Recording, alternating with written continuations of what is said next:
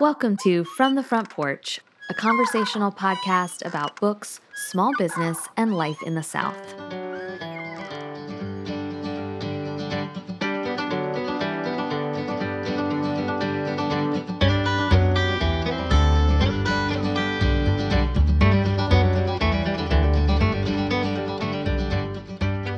She took the facts and, in a natural way, charged them with tension.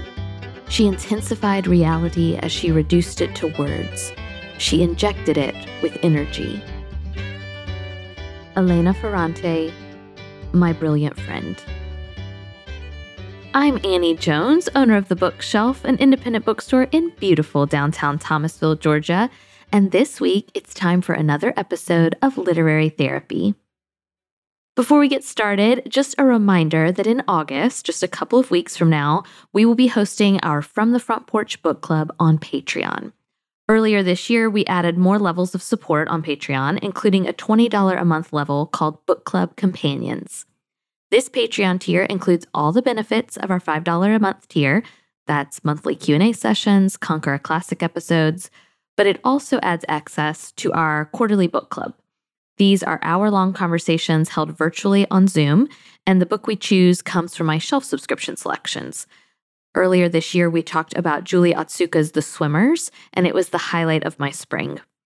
Later this year, Olivia will also be hosting her own book club conversations through Patreon. So if you prefer mysteries and suspense novels to literary fiction, you're in luck hop on over to patreon.com forward slash from the front porch for more information about our August dates and to join us for our August meeting. Now, back to therapy. Every few weeks, I dive into the metaphorical mailbag and peruse your readerly hangups and bookish conundrums like a literary Frasier Crane, tackling your issues on air. If you have your own readerly riddle you'd like me to solve in a future episode, you can leave me a voicemail at the From the Front Porch website. That's from the front porch podcast.com forward slash contact. You'll scroll to the middle of the page until you see an orange button that says start recording. There's no need to have a microphone. Just press that button and leave me a voicemail. Our first dilemma, though, was actually emailed in by listener Jana Greiner. Jana says, My literary question is about the definition of a book flight. Can you describe and then recommend a book flight as an example? Yes, I'd be happy to do this. And in fact, one of our other questions this week kind of relates to this one. So I'll tackle your question, Jana, first. Think of a book flight much like people order flights of beer or wine when they go to restaurants. I don't do this, but I've heard that people do this. Uh, and so it's it's essentially you're sampling what the restaurant has to offer. You're ordering, you know, I think it's like four or five beers that people have on tap, and you're testing them out, you're tasting them. It's like little samplings um, of what's served at that restaurant or at that bar. And so th- that is where this concept of book flights comes from is going to a restaurant or a bar and getting a wine flight or a beer flight and sampling what that place has to offer. I think what's a little different about book flights is I don't view those, and I think most people don't view those as samples, like little snippets of chapters or something like that. What they're doing is trying to create pairings. So, almost like you pair this drink with this food. That's kind of how I see book flights. They're books paired together, books that function in conversation well with one another, that function well in conversation with one another, books that reading one would lead you to read the other. I think you could do author book flights where it's all books by the same author. You could do themed book flights. And I think that's what you normally see. So, for example, when you said, Oh, could you recommend a book flight? Absolutely. It's very fun to do. So, I thought about books about the natural world because I just finished not too long ago Pilgrim at Tinker Creek. So, if I was coming up with a book flight, I think I would do Pilgrim at Tinker Creek by Annie Dillard, Unsheltered by Barbara Kingsolver to add in an element of fiction, Wild Spectacle by Janisse Ray, which is essays, so all around the same theme, but kind of different formats, and then Braiding Sweetgrass by Robin Wall Kimmerer. So that would be my natural world book flight. There are several other books I could come up with that could also function in conversation with these books. But I think most book flights you're going to see, just like most wine flights or beer flights, are going to be, in my mind, three to five books. And there are a few people who do this really well. I think Anne Bogel does a good job with book flights that kind of fit a theme. We're going to talk about that with Holly, our next listener. And then one of my in real life friends, well, I guess we were internet friends and now we're in real life friends. Whatever. Anyway, my friend Betsy does content flights, which I think is really lovely, where it's like a book plus a movie plus a podcast or something like that. So she pairs a book with other things like that, like other types of content that are on the same theme or mm, dealing with the same issues as the book she read. So I love her content flights. So those are some examples, Jana, of other people who kind of do this well. I want to listen to Holly's voicemail next because I think it kind of relates to Jana's question. So here's listener Holly. Hi, Annie. It's Holly from Austin, Texas, and I am looking for any tips or tricks that you have for putting together a list of books that kind of fit a certain theme. For example, I know before you went to California, you read books that had, you know, plots set in California. I've tried to do this with previous places um, like New Orleans, and currently I'm looking for books set in Italy. And I know I can just search on Google, and I've found a few books that way. But I'm just wondering if you maybe have another way or some ideas for books set in Italy or any other like interesting themes that might be good to make a reading list out of. Thank you so much. Hi, Holly from Austin, Texas. Your dilemma actually sounds quite similar to Jana's, which is why I wanted them kind of back to back here, because what you are creating, the book lists you are creating, are a lot like book flights. And so, as you are creating your book lists, I would encourage you to utilize the two resources I've mentioned, which is Anne Bogel from Modern Mrs. Darcy and What Should I Read Next? She does book flights really well and then my friend Betsy Story, who does content flights. I think both of those would be really fun resources for you as you kind of create your own reading lists. I also think you're already going about this the right way. I think it is a little bit easier, perhaps, to choose books around a place because that is easily Googleable. Whereas it can be harder to come up with a book flight or a book list revolving around a particular theme or idea. That, I think, is where the experts come in. So, absolutely, start your search by looking for books that revolve around a certain place. Or maybe you already do this when you read during Black History Month and you read books by Black authors, or when you read LGBTQ authors and stories during Pride Month. Like, I think you're already doing this as a reader. I think a lot of us are already doing this. But don't hesitate to ask people who know as great as the internet is, sometimes it's really nice to ask a fellow reader, which is why I highly recommend, and obviously I'm biased here, but I highly recommend going to your local library or your local bookstore and talking to a bookseller and asking them for books about a certain theme or idea or place, in your case, Italy. I think we get readers all the time who ask these questions of the bookshelf staff, and we love answering them. This is like, the highlight of our day when somebody comes in and tells us they're looking for books about, for example, dark academia or for books about nature writing. Or a lot of times, how these book lists come about is somebody comes in and says, Oh, I really liked this book. I would like something else like it. And then we, as the bookseller, kind of dig in and say, well, why did you like it? Why did you like Where the Crawdads Sing? Did you like it because of the nature writing or did you like it because of the courtroom drama?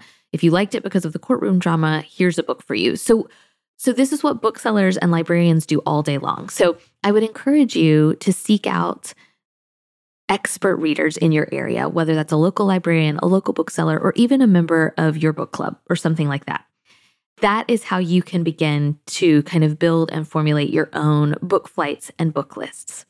However, because you asked me about Italy, I do have some recommendations for you. And again, I try to keep book flights between three to five books because beyond that, I'm probably not going to read them all unless I'm deep diving a certain subject. So, for your Italy book flight, I would do Taste by Stanley Tucci. I love this because it's nonfiction. Food writing, which obviously Italy is known for. And I think this would be a great audiobook. I loved listening to this on audiobook in audiobook format, and perhaps you might as well. So, when I think about book flights or reading lists, I don't want to pick all books in the same genre, me personally. So, even though my book flight that I gave to Jana is all about nature writing, it's not all the same kinds of nature writing. It's memoir, it's essay, it's fiction. Uh, it's a nice mixture. That's what I'm going for when I create a book list or a book flight. So you've got Taste by Stanley Tucci, which is nonfiction and kind of personal memoir with food writing. Love and Gelato is a really fun young adult book. I don't know that I recommend the Netflix adaptation. I have not tried it yet myself, but the Rotten Tomato score is not great. So, Love and Gelato, though, is a really fun young adult book that I loved and absolutely flew through. And I felt like I was in Italy. It's very, very light and charming. So, Love and Gelato, that's by Jenna Welch. Then One Italian Summer by Rebecca Serle is more what I think many publishers would call air quotes women's fiction. Well, I have feelings about that. I have feelings about that genre name, but basically this is a mother-daughter story. It is set in Italy. It would also make a great audiobook, but it's fiction, so it would be different from the Stanley Tucci book. And then perhaps more literary and more traditional is a work of translation, which is My Brilliant Friend by Elena Ferrante. It's been translated from the Italian. So I think that would be a really authentic way to read and understand about the culture you're about to visit. So you've got a work of nonfiction memoir, you've got a young adult kind of rom com romp of a book, fiction, thoughtful mother daughter book, and then a work from that place that's actually been translated from the Italian. I think that is a lovely book flight and a book list to prepare you for your trip to Italy. So when you're creating your own book lists, seek out the experts, whether that's Anne Bogel or Betsy Story or your local bookseller, your local librarian. Seek out the experts and then build books around a theme or a place or idea, just like you've already done but don't be afraid to mix genres and to mix mediums. So one book is an audiobook, one book is you know, a work of nonfiction that you're going to highlight and really delve into, and one is a rom com that you just really fly through and enjoy. I think kind of mixing it up a little bit really will diversify your reading and make your book flight really interesting and unputdownable. Hi, Annie. This is Alicia calling from Washington, and I need major help with my digital library. My Kindle books and audiobooks are just absolute chaos. I've accumulated so many books in digital formats that I haven't actually read because I so easily forget about them. I guess because I can't see them the same way I see my physical TBR stack or the books on my shelves. And then I get stuck scrolling forever, paralyzed by indecision about what to read next. And like a typical Enneagram 9, I get overwhelmed by all the options, all the unorganized, unread options on my Kindle. And lately, rather than scroll endlessly through my digital library, I find I'm just not opening my Kindle at all. Do you have any advice for organizing a digital library? Any tips or tricks for categorizing all those digital books in a way that might actually help me find what I want to read? I'd be so grateful for your help. Thanks. Hi, Alicia. So, I am going to give kind of a therapist's disclaimer here, which is I don't do a lot of digital reading.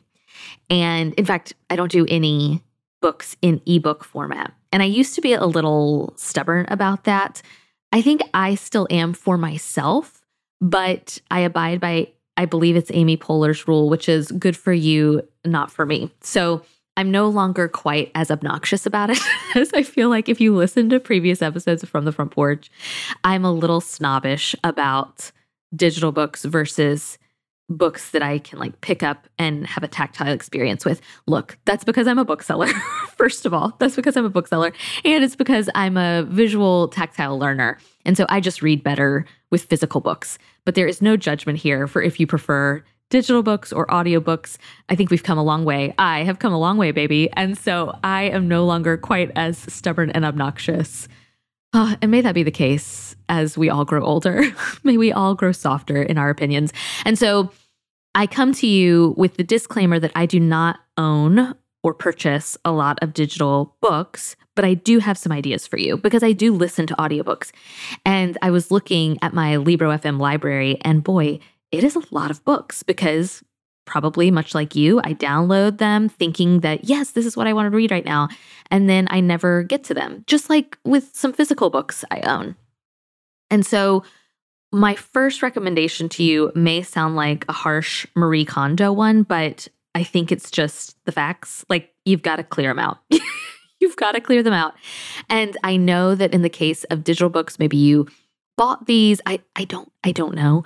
I don't know fully how ebooks work. But just like I go into my regular physical bookshelves and I clear out books that I know I'm never going to read and I put them in a donate pile or I take them to the little free library or I pass them out at Jordan's work. That's what I've started to do and it's very fun. Look, just like I do that with my physical books, I think it's time for you to do that with your digital books. The bummer is, I don't know that you can donate or gift your digital books. Now, if you can, great. Send it off to a friend, whatever. I don't know how I don't know how ebooks work and I'm I'm sorry about that. I cannot offer you that expertise. But I do think it's time to get rid of the visual clutter of so many digital ebooks even if that means it's time to delete them. And I looked at my own kind of audiobook list and I was thinking the same thing. Like, it's just time to get rid of some of these. I'm never going to read them. I'm never going to read them. And there's nothing wrong with getting rid of the things that are no longer for you. They're no longer for you and it's time to get rid of them. So, clear out your digital book library, whatever that looks like for you. Even if it means you create a folder that literally says the discard pile or something like that, where just visually they're out of sight, out of mind. Like you no longer have to think about them anymore. So if you can't throw them away or you can't bring yourself to to undownload them, I don't Look, I'm no tech expert, but here I am. Um, I just think it's time for you to visually get rid of them. So if you can't trash them or delete them. That's the word I'm looking for. If you can't delete them from your filing system, your online filing system, at least put them in a separate folder and really be honest with yourself. Again, we have to do this with our physical books too, right? We look at the books and we have to be honest with ourselves and say, okay, I'm never going to read that. And it's okay. It's okay. It might be good for somebody else to read, but you don't need to read it right now. So get rid of them. That's the first thing. Clear clear out the ones that aren't for you anymore. And then my next suggestion would be to organize them by genre folders. Now, this would work for me because I love mixing up the genres that I'm reading. So sometimes I'm reading fiction, but I'm listening to nonfiction, or I'm reading a collection of essays, but I'm also reading a poetry book. Like I like mixing genres. And when I finish a book, I know what I'm in the mood for next. Now, this isn't always the case, but right now, my reading life is relatively healthy. and so when I finish a book, I know I'm in the mood for, ooh, a thriller. And so then I could go to my genre folder, double click or tap or whatever, and open up and see, okay, what thrillers have I already downloaded? I don't need to download any more right now. I don't need to go to Libro FM or to my Kindle store and buy something new. I can go to this folder and see what I already have that is a thriller or suspense novel and and check it off my list. I don't know if you, as an Enneagram 9, feel the same compulsion to check things off like I, an Enneagram 5, do, but that is very motivating to me to think, okay, I finished this book. Now I'm in the mood for a memoir. I go to my memoir folder. I open, I scroll and browse. So it's almost like browsing a new shelf, a new store, because you've reorganized them. And so they're in a new spot. So it feels exciting and then you select one and then you get to take that one off your list. Like once you finish reading it, it can go in your discard folder. And so I really think setting up genre folders would be really fun and perhaps excite you back into ebook reading because it almost sounds like you're in a little bit of a slump. It sounds like decision fatigue has completely taken over. But if you get the joy that I do, which I'm not saying you do, but Alicia, I think you might. Like if you get the same joy as I do from reorganizing, I think about even straightening my own physical shelves or my one of my favorite jobs at the bookshelf is to just lose myself in the stacks and kind of reorganize zhuzh like like put put books face out that need to be face out like reorganizing books and if you get that if you get joy out of that i think it will enhance and spur your reading life with new energy and excitement and i think it will probably help you know what you want to read next by organizing these books and getting them into their own categories again, I would do it by genre. There may be a different way that you want to do that, but genre makes the most sense to me. It's almost like having your own digital library or digital bookstore at your fingertips. Like you've already bought these books, you've already downloaded them, or you already have them on hand. And it's just a matter of organizing them. It sounds like right now there's it's just a smorgasbord of books. And like, mm, that sounds fun, but life is chaos. So maybe our digital books should be organized and not chaos. because the world is chaos. So, my first recommendation is to clear out some books, create a folder where you can kind of discard some of these titles and no longer think about them because they're no longer for you. And then organize the remaining books by genre so that next time you have finished a book, you know, hmm, what am I in the mood for? Oh, I think I'm in the mood for essays. I wonder if my little bookstore that's in the palm of my hand has some essay collections that I'd like to read. So clear out, then organize by genre and see how that jumpstarts your reading life. I hope it will, and I think it will. Good luck. Hi, Annie. It's Anna from Oregon, and my literary issue involves big classics. So during the summertime, I love to dive into a big, thick classic that I might have missed in high school or college. But I often worry that I'm not getting as much out of them as I would have in a college classroom. So my question is is how do I make sure I'm not missing themes, motifs, symbols in the book without a professor? Should I be looking for companion podcasts, Atlantic think pieces, even Spark Notes? Part of the reason I love your Conquer Classic series is because it guides the reader through a classic. So how do I do this for other books? Thanks so much. Anna, your question excited me so much because I have been working on a project this summer that I'm hoping, hoping, hoping I'm going to be able to launch this fall. And it very much has to do with being able to read classics as if you are being guided by a beloved instructor but without a beloved instructor. Because I think that's what so many of us are doing, right? We're reading these classic books that we missed in high school or in college, and we're reading them, but we're kind of reading them in a vacuum. And that's not always a good thing. I think sometimes it's fine, but sometimes we really miss the expertise of a professional or at least I do. I I love sitting at the feet of somebody and learning from somebody smarter and wiser than I am. And so I feel for you. I also think I'm going to have a really fun solution for you come mm, I think September. So, stay tuned for that. I don't I feel like I don't yeah, I don't want to give any more information because what if I bail? what if I bail on this project? But no, I'm very far along in it. I'm excited. And I think I could have some fun things for you in September. In the meantime, I think you're absolutely on the right track. We've talked this whole episode really about book flights and book lists and thoughtful pairings. And I think that's what reading classics alone really requires. It requires you to kind of do your own research and to supplement your reading. And I fully intend to help you with that come September. But in the meantime, I think litchart.com, I believe, lit charts or spark notes, that's a good place to start. And I know probably somewhere a former educator is maybe rolling their eyes at me, but look, this is what helps me as I read The Count of Monte Cristo and I get a bit, little bit lost in the language. And I know that I'm supposed to be the expert. Like I'm supposed to be helping guide people through this process.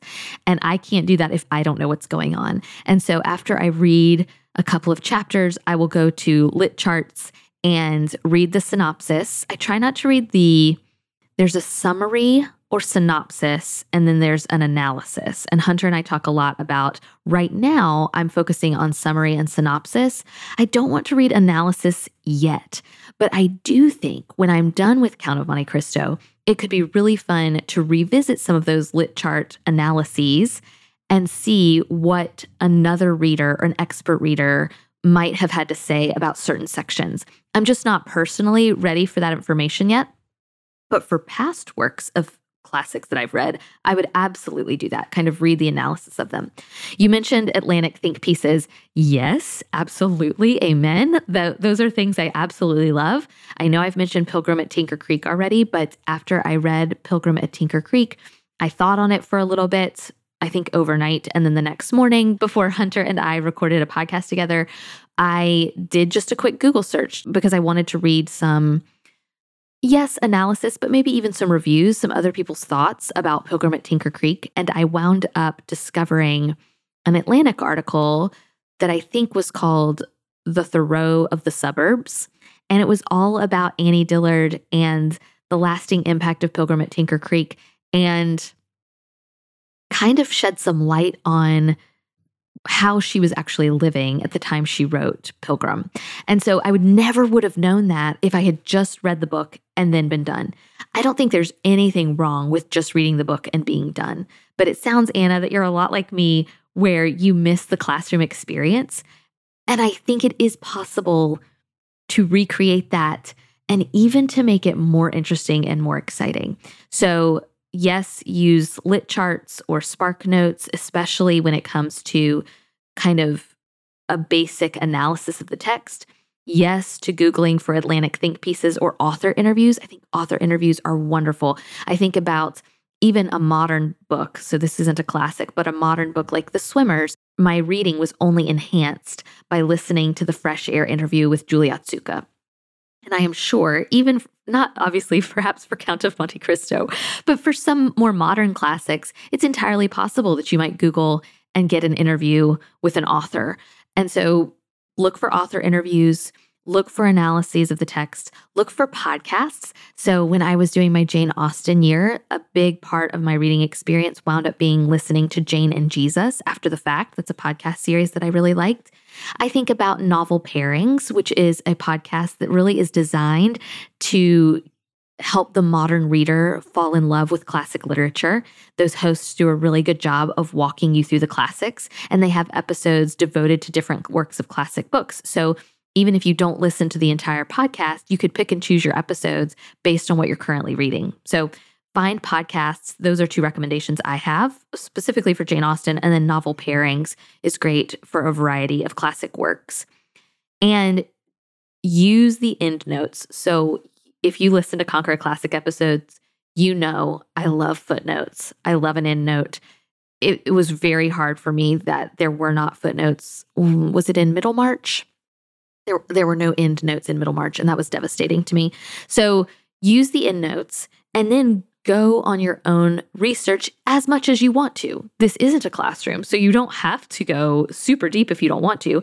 But early in our reading of Count of Monte Cristo, I realized I really did not understand, and I still don't fully understand the French Revolution.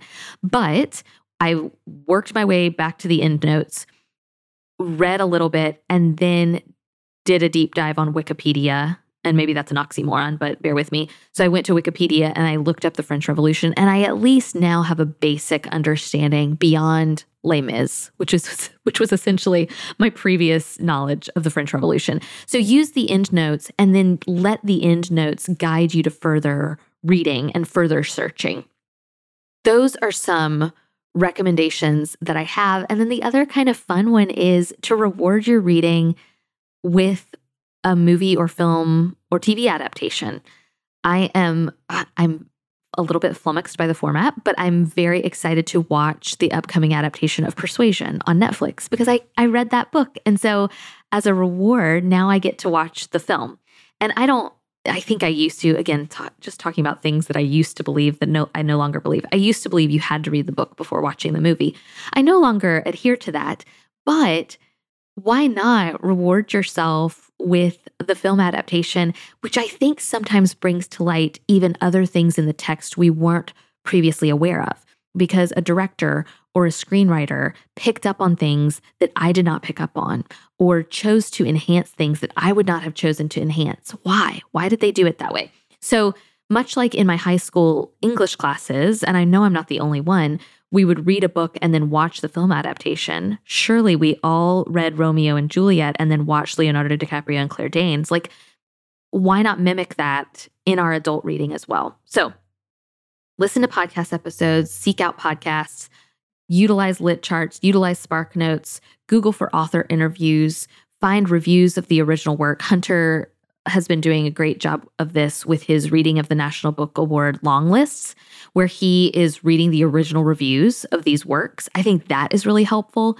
And use the end notes and then watch the movies, watch the film adaptations, watch the TV adaptations, see how that also kind of brings a deeper depth and a deeper meaning to your reading. And then hopefully I'll have some resources for you in September as well. So stay tuned. Thanks, Anna. Hi, this is Erin Smith calling from Massachusetts. And basically, what I'm curious about is to hear some new ways to think about the types of books that I want to seek out. So, for example, my brother is an architect, and when he meets a new client, he'll ask what three adjectives they would use to describe how they want their house to feel. Or um, am I going to want to read any book with a camp setting? Or am I trying to find books that feel like a Nancy Meyers movie? That type of thing. Also, if you want to tell us your three adjectives for how you love a book to make you feel, I would so enjoy hearing that. Thank you so much. And I love your podcast. Thanks for all your recommendations. Hi, Erin. It's so good to hear from you. So, this reminds me a lot of the recent Lazy Genius podcast episodes. I think it's episode number 267. And then she does almost a follow up episode in number 268, all about your reading words and reading rhythm. I had not thought really about this concept before, right? I, when we at the bookstore ask people what they want to read next, we ask them what they read most recently. We ask them about a book they didn't enjoy. We ask them why they liked a certain book. Again, going back to Crawdads is just the best example I can give because so many people say they like that book, but you cannot you cannot know why they like that book until you ask them because that book there are so many different facets of that book and so you really have to de- dig a little deeper to understand why they liked it. So we have questions that we as booksellers ask, but Kendra, the lazy genius, did this podcast episode and she did an Instagram post about it as well about what are your book words.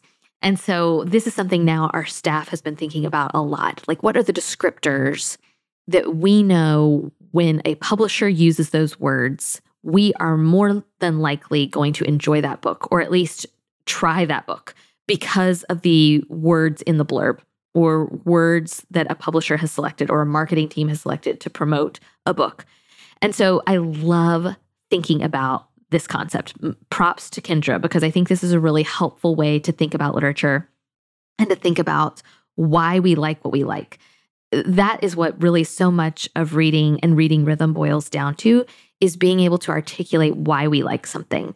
And so my book words that come to mind, and I, I shared this in an Instagram post on the bookshelf Instagram feed, but some of my book words are witty, wise, propulsive, well written, smart, messy, New York. That was, I think, a phrase that I left off of Instagram, but that is 100% true. If a book is set in New York, I am automatically more likely to give it a go. New York, sibling stories, dysfunctional families. These are all words that I know are going to tickle my fancy. They're going to appeal to me. I also think about books that deal with faith, belief, and doubt. Like those are other words that I know I'm immediately going to at least be intrigued by the book that's in front of me. You asked a really great question too, though, which is how do I want a book to make me feel? Which, what a great question for an architect to ask a homeowner or a prospective homebuyer. Like, that's a really great question. It reminds me of that book. I loved it so much. It reminds me of the book House Lessons by um, Erica Bauermeister. But anyway, how do I want a book to make me feel? Three words. Three words is so few, but it also makes you really have to narrow down how do I want a book to make me feel? And I want a book to make me feel introspective, bittersweet. This is, I know I love a messy ending. I'm not afraid of a messy ending because I kind of like That's, this is why sometimes I wonder if I'm a five wing four. I love a little bit of melancholy or a little bit of heartbreak. I'm okay with that at the end of my literature. So introspective, bittersweet. The other word I came up with, I just can't decide if it's just a synonym for introspective, but thoughtful. I want a book that makes me sit and think for a second.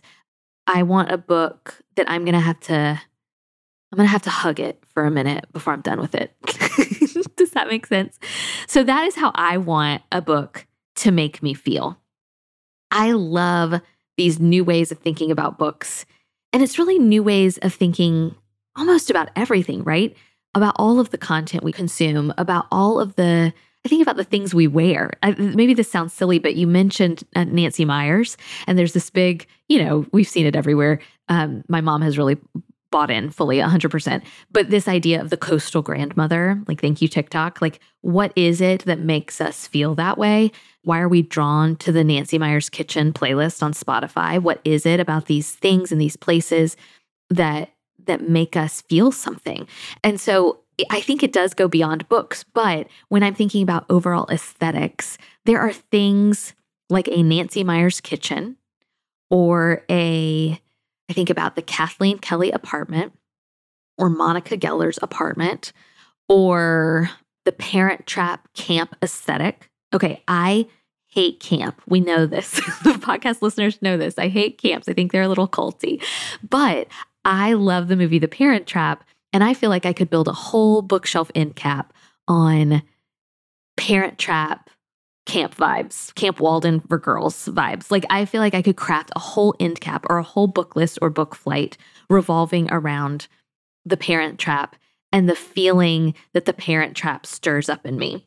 So I love these questions and I love thinking outside the box. And I wanted to say, I think you were asking like where do we how do we cultivate this right? And how do we find books that kind of fit these things?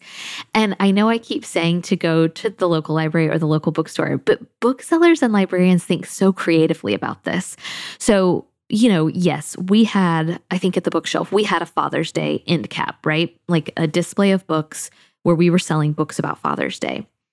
But my favorite end cap kind of during that same month was books inspired by top gun and we had to kind of think outside the box, right? Because it's not like Top Gun was based on a book. And so we couldn't just put Top Gun with the movie adaptation cover, which gross, but but so we couldn't just fill an end cap with that. We really had to think creatively. And it was so fun to go through the shelves and to think, what kind of book would Rooster read? What kind of book would Maverick read?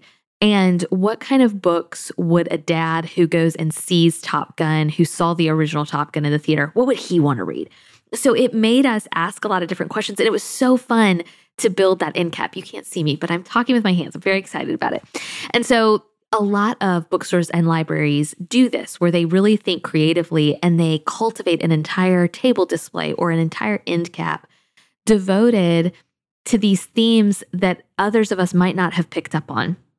So I guarantee you somewhere right now, and perhaps perhaps at the bookshelf, because now you've inspired me, Erin, there's probably a whole shelf about coastal grandmother. Like if you're a coastal grandmother or if that's your vibe, here's an end cap for you.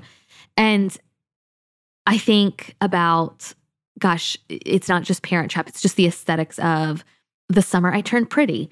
We have had so many customers who love that show and love the summery nature of it.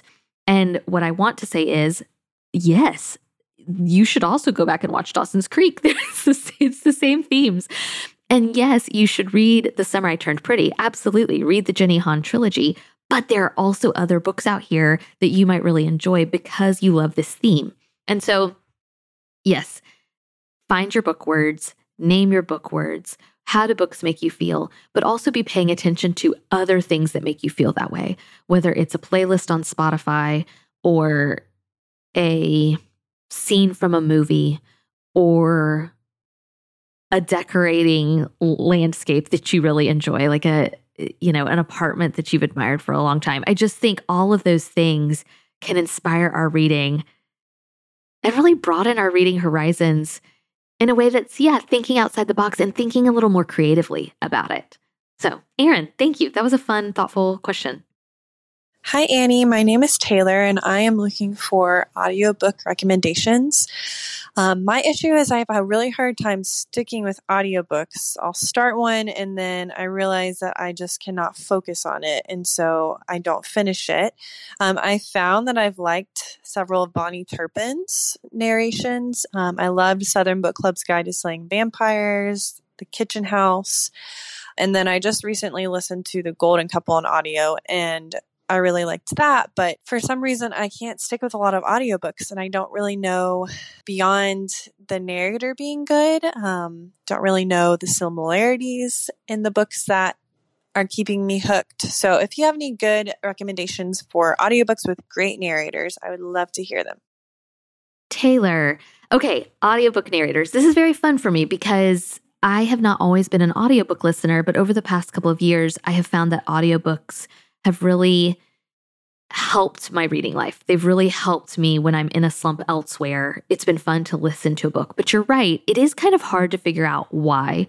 And so much of today's podcast episode has been why do we like the books that we like? What can we read next? What pairs well with a certain title? And so I do think it would be important for you to start analyzing which audiobooks have been hard for you to focus on and hard for you to pay attention to, and which haven't. Does that have to do with the time of day you're listening to them? Is your brain more frenzied in the morning and so listening to an audiobook in the morning doesn't work for you? Is it because you prefer listening to fiction versus nonfiction? Is it a certain narrator? I think it probably has to do with all of those things, but I do think it's time for you to look at your, and this is easiest to do, I think, with the things you don't like. So go back through your list of downloaded audiobooks and ask yourself, why didn't I like this? And maybe it's because, ooh, turns out I can't listen to literary fiction. I definitely can't. um, or maybe it's, ooh, turns out I can't listen to a rom com.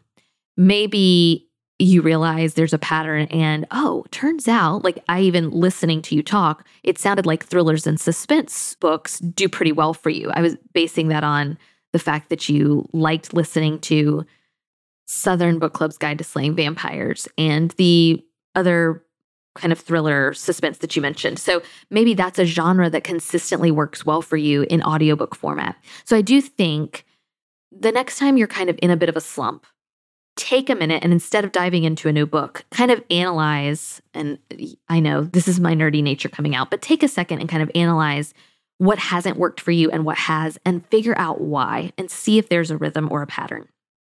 That being said, I think we all know and can acknowledge that the enjoyment of audiobooks is, oh, it rests a lot. I won't say it rests solely on, but it rests a lot on the voice and the enthusiasm and the rhythm of the narrator.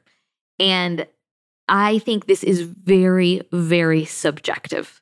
I do not think this is objective there are going to be some voices that you love that I hate, and vice versa. So I'm going to tell you the ones that I enjoy, but what you should do is always listen to the sample on whatever audiobook format you choose. I prefer Libro FM for obvious reasons, right? And so when you go to Libro FM, listen to a sample, see if a, a book works for you. I will give you an example recently. So I read the book Mary Jane which I really liked. I thought it was very fun, and I wound up listening to it. It's really right now the only way I can read my book club books is by listening to them.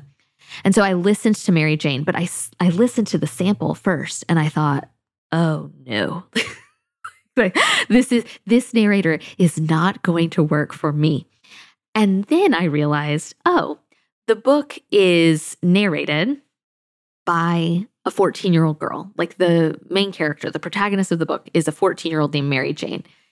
And then I realized, oh, this narrator sounds like a teenager and she's supposed to be a teenager. And so that helped me move beyond the sample audio and realize, oh, okay, this actually works. Like this artist, because that's what audiobook narrators are, it's artists and actors and actresses. Like they knew that this was the tone and that this is how they needed to sound to be this innocent, naive girl. And so then the audiobook narration made a lot more sense. So always keep that in mind that perhaps it is dependent upon what's actually going on in the book. That being said, here are some audiobook narrators I really like. You've heard me talk about her many times. You've heard everyone talk about her a lot. However, I know for a fact not all audiobook listeners love her. So again, this is not objective. This is subjective. You'll have to give her a listen and see if you like her. But Julia Whelan is I think my favorite audiobook narrator. I listen to her a lot in audiobook format. She even does some reading for articles from the New Yorker or the Atlantic through an app that I have where you can listen to those types of stories. And she is on there a lot. And I really, really just love her voice and like her narration. So, some books that are examples of books she's narrated Educated, which was one of my favorite audiobooks ever. Book Lovers and Beach Read. I actually think she's done all of Emily Henry's books. And then recently I listened to Flying Solo, which is another book that Julia Whelan narrates. Then I thought about Brittany Pressley. So this is somebody I would not have been able to name for you, but I did not love the American Royals books. And I think I'm kind of alone in that. They're a young adult series. I liked them, but I didn't love them. But you know what I did love was the audiobook. Like I could not stop listening to the audiobook. And so I went back today to figure out who narrated those. And turns out it's a woman named Brittany Pressley. She also narrated the book Oona Out of Order, and she's part of an ensemble cast for a book I'm going to mention a little later called Acts of Violet. So, Brittany Pressley. Caroline Lee does all of Liane Moriarty's books, so she might be worth listening to. She also has a lilting, beautiful accent, and so depends on whether or not you enjoy that, but I do. Katie Schorr or Schorr, S C H O O R, she narrated one of my favorite audiobook experiences was Rabbit Cake. She narrated Rabbit Cake. She also narrated one of my favorite books of the last couple years, Competitive Grieving. Kristen Sieh., that's S I E H, Kristen Sieh. She narrated the book Funny You Should Ask, which I adored. And turns out she also has narrated a ton of other audiobooks, including One to Watch, The Vacationers, and So Happy for You. So she might be a good one. And uh, turns out, I think she's also like a stand up comedian. And so I really like her sensibilities and her narration. Mela Lee narrated Seven Days in June. And she also is narrating one of the books that I'm currently listening to called Half Blown Rose. I loved the audiobook for Falling. That book was narrated by Steven Weber, who's, I think, a television actor, actually. Somebody told me after the fact. But he narrated Falling, which I loved. And he also narrated some other suspense novels, including some books by Stephen King. So if you like Taylor, that kind of suspense sensibility, you might really enjoy Steven Weber. And then there are two other kind of genres I'd recommend to you. First of all, sometimes authors reading their own books. I think particularly nonfiction. I think this is actually harder in fiction because just like not every author should like act in their film adaptation of their own book, I don't think every author should narrate their own book, particularly if it's fiction. But with nonfiction, I think it can work really well. So, John Green, the Anthropocene Reviewed, I actually think you might really enjoy too because those essays just read like little podcast episodes. David Sedaris narrates all of his own work, and he is hilarious to listen to, very funny. Mary Laura Philpott, both of her essay collections, she has narrated and does a beautiful job. Katie Couric, I, I loved going there, and I'm not sure I would have liked it as much actually in physical book format. I loved hearing it from her perspective. I loved listening to her. Chanel Miller, I mean, this book absolutely broke me in two, but she narrates the book Know My Name, and it is very moving and very powerful. And then the last recommendation I have is books that are ensemble casts. So these books, when people, when they're read aloud, it turns out they're almost like listening to plays.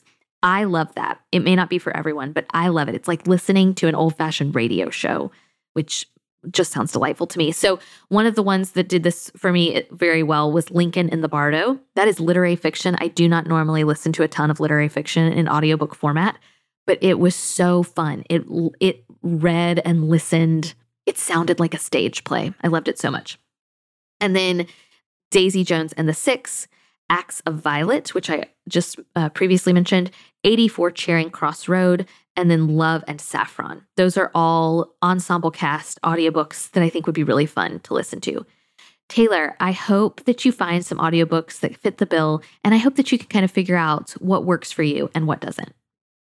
I wanted to close today's episode with a question from Joanne, because I think Joanne speaks for a lot of us right now.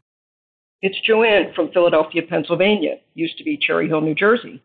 My literary therapy question is what do we do when the news is so, so hard? How are we supposed to sit down and concentrate? While reading could be such a relief from the harsh news around us, at times I can't even make myself sit still and focus.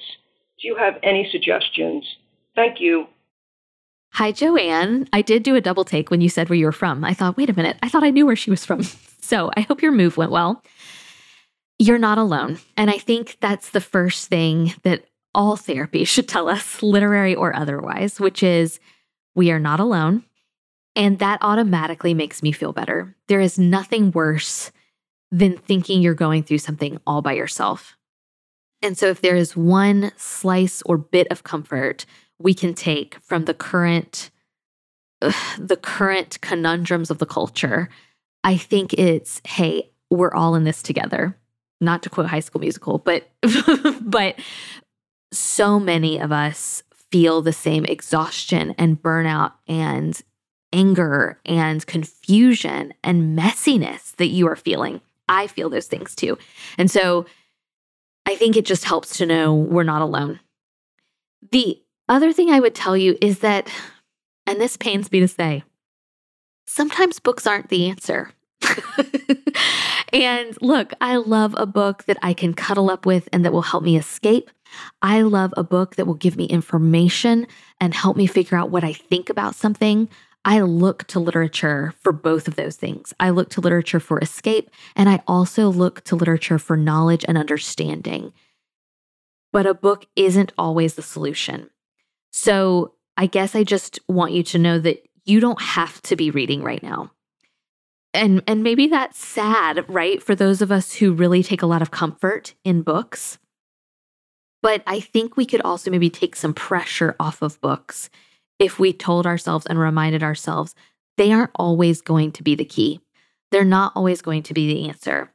When you said that you were having trouble just sitting still, I thought, I think that's why during the pandemic, I mean, I did this before the pandemic, but during the pandemic, walking was such a solace for me. And if you want to listen to an audiobook while you walk, I think that could be a solution for you to take a walk and to listen to an audiobook. But maybe it's going to a walk and listening to nothing. Maybe it's going on a walk and listening to nature.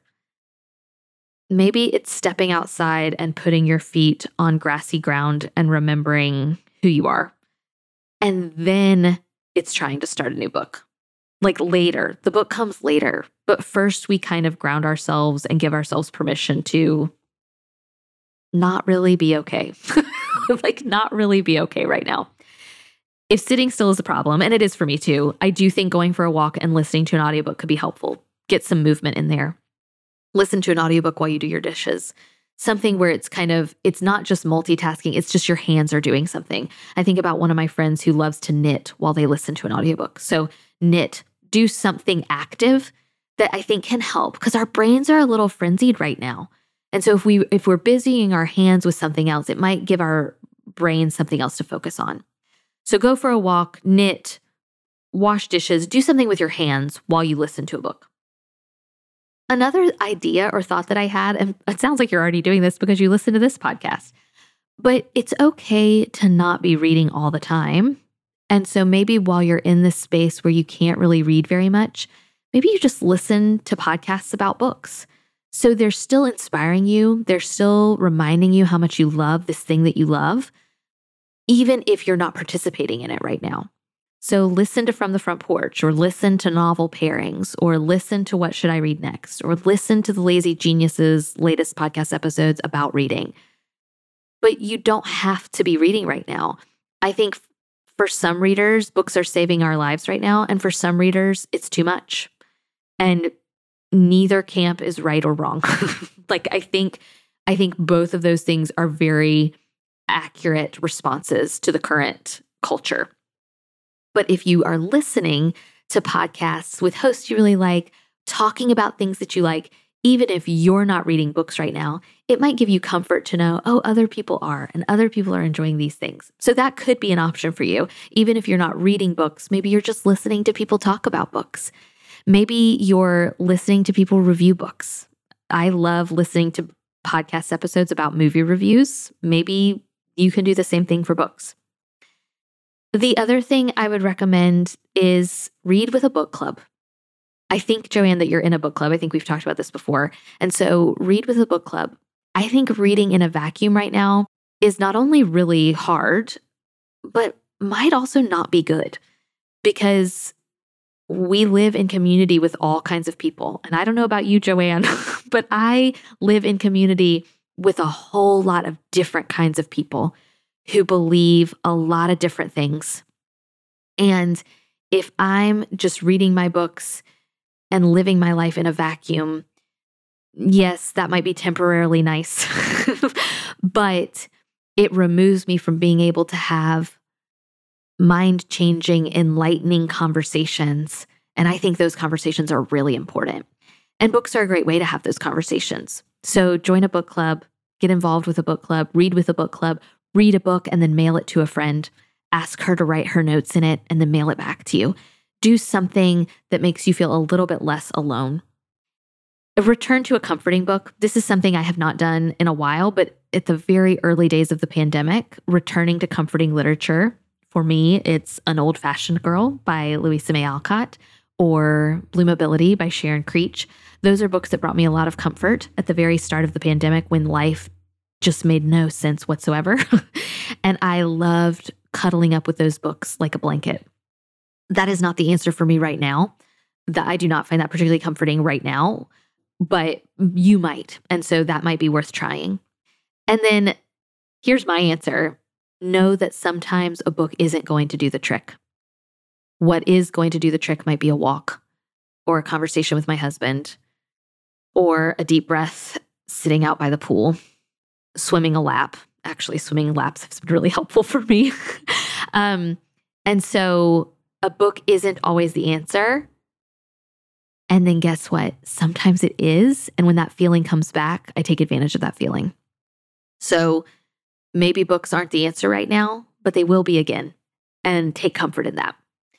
And know, Joanne, that you are not alone. We're all in this together. Oh, that was a lame way to end, but but but it's true. We're all we're all kind of muddling through this together. And um I take comfort in that, and I hope you do too. This week, I'm listening to Acts of Violet by Margarita Montimore. From the Front Porch is a weekly podcast production of The Bookshelf, an independent bookstore in Thomasville, Georgia. You can follow The Bookshelf's daily happenings on Instagram at BookshelfTville, and all the books from today's episode can be purchased online through our store website, bookshelfthomasville.com. A full transcript of today's episode can be found at FromTheFrontPorchPodcast.com. Special thanks to Studio D Podcast Production for production of From the Front Porch and for our theme music, which sets the perfect warm and friendly tone for our Thursday conversations. Our executive producers of today's episode are Donna Hetchler, Angie Erickson, Cami Tidwell, Chantal Carls, Nicole Marcy, Wendy Jenkins, Lori Johnson, Kate Johnston Tucker. Thank you all for your support of From the Front Porch. If you'd like to support From the Front Porch, please leave a review on Apple Podcasts. Your input helps us make the show even better and reach new listeners. All you have to do is open up the podcast app on your phone, look for From the Front Porch, scroll down until you see Write a Review, and tell us what you think. Or, if you're so inclined, you can support us over on Patreon, where we have three levels of support Front Porch Friends, Book Club Companions, and Bookshelf Benefactors. Each level has an amazing number of benefits like bonus content, access to live events, discounts, and giveaways. Just go to patreon.com forward slash from the front porch. We're so grateful for you, and we look forward to meeting back here next week.